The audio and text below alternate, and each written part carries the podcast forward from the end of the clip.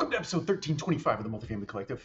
Today I wanted to talk about to-do lists. And one of the things that I think is important, it's critical to understand is that someone else's to-do list is not your to-do list. Someone else's emergency is not your to-do list.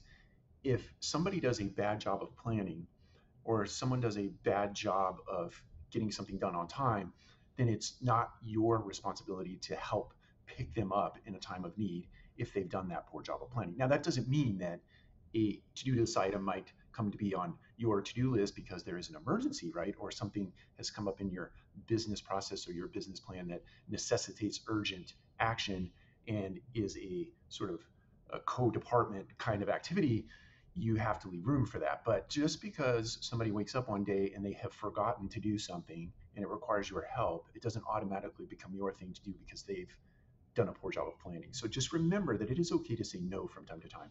It's okay to say, hey, look, I hear you, but I have my own agenda that I am working through today, my own to do list that I'm working through today. And as soon as I get down to a point in that to do list uh, where I can insert your thing in and help you, I will do that. I want to help you, but I want to do it in a, in a manner that doesn't disrupt my entire day just because you've done a bad job of planning. So be courageous today, uh, be courageous, uh, courageous in the upcoming month, and uh, take care. We'll talk to you again soon.